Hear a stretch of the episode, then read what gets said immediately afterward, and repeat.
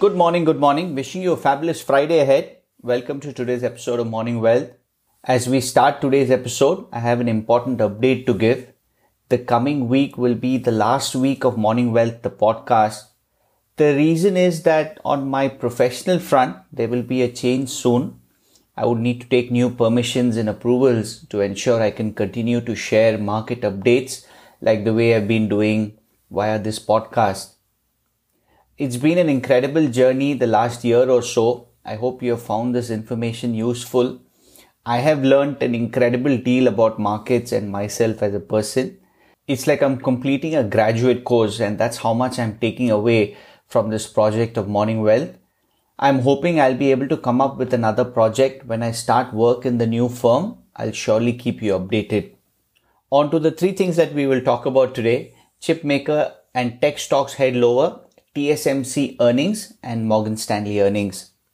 Chipmaker and tech stocks had a rough Thursday, falling in the afternoon, and many never regained their losses before the closing bell.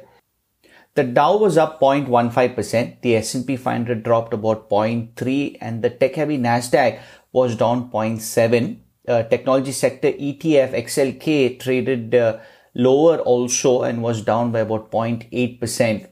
One chip maker that felt the pain was Nvidia, a key stock in the tech fund. Shares were down about four point four percent. Apple, the fund's largest holding, also declined by about zero point four five percent. Driving the market were factors both in the U S and abroad. Weekly jobless claims dropped to about three hundred sixty thousand. The Labor Department reported a new pandemic low. Fed Reserve Chairman Jerome Powell testified for a second day on Capitol Hill and maintained that the Fed isn't close to pulling back support for the economy.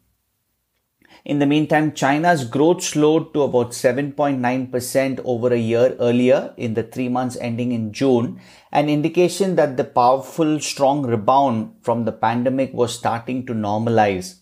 The G D P reading also missed estimates of about eight point two percent, but the data were still robust. Industrial production rose about eight point three percent year over year, beating estimates, a positive indicator for economic activity around the globe. Oil prices extended losses amid speculation that Saudi Arabia and United Arab Emirates have made progress towards a compromise on production levels. Not helping was data showing a drop in U S gasoline demand. W T I oil prices were down about two point one five percent to about seventy-one point five six a barrel. On to earnings from T S M C, Taiwan Semiconductor Manufacturing, the world's largest contract chip maker, said it expects the chip shortage that has hampered car makers to start easing in the next few months after it ramped up its production of auto chips. The company is on track to increase output of microcontrollers used in cars by about sixty percent this year compared with last, is what the chief executive Wei said in an earnings call on Thursday. However, he said the broader semiconductor shortage could persist until twenty twenty-two. A dearth of semiconductors used in products including home appliances and smartphones has hampered manufacturing activity, notably in the auto industry. That shortfall could be greatly reduced for T S M C customers in the current quarter, is what Mister Wei said. Global automakers from the U S and Europe have put pressure on T S M C to give priority to their orders, forcing the chip maker to negotiate with other clients to free up manufacturing capacity for auto chips. Second quarter revenue from auto chips increased by twelve percent, but they accounted for only four percent of the overall sales. Meanwhile, revenue from smartphone chips fell by about three percent, but accounting for about forty-two percent of the overall sales. Mister Wei said that he expects chip demand from the auto sector to increase as more cars become electric and automated.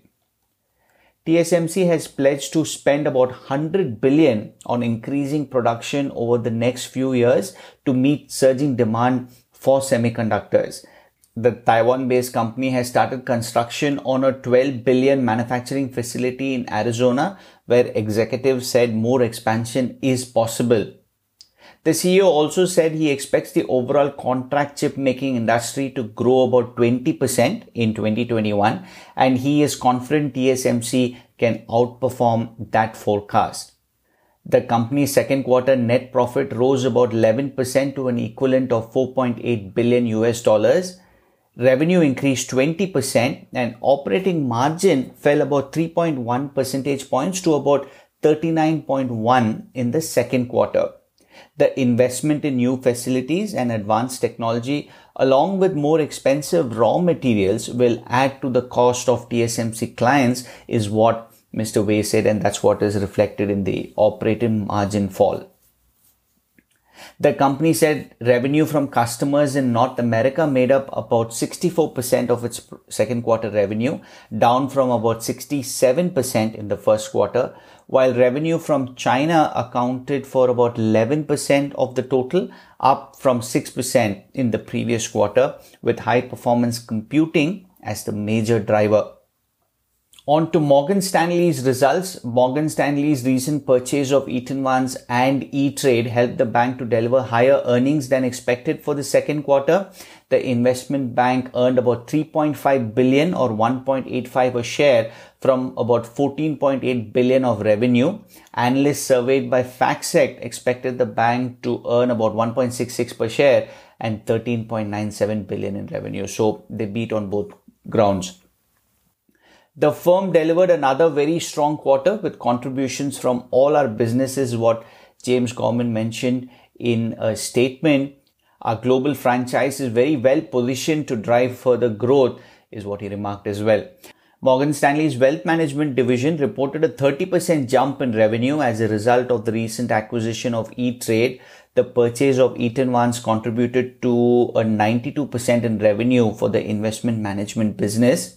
Morgan Stanley's institutional securities segment was a mixed bag. Investment banking revenue climbed sixteen percent with increases in completed mergers and acquisitions and equity underwriting.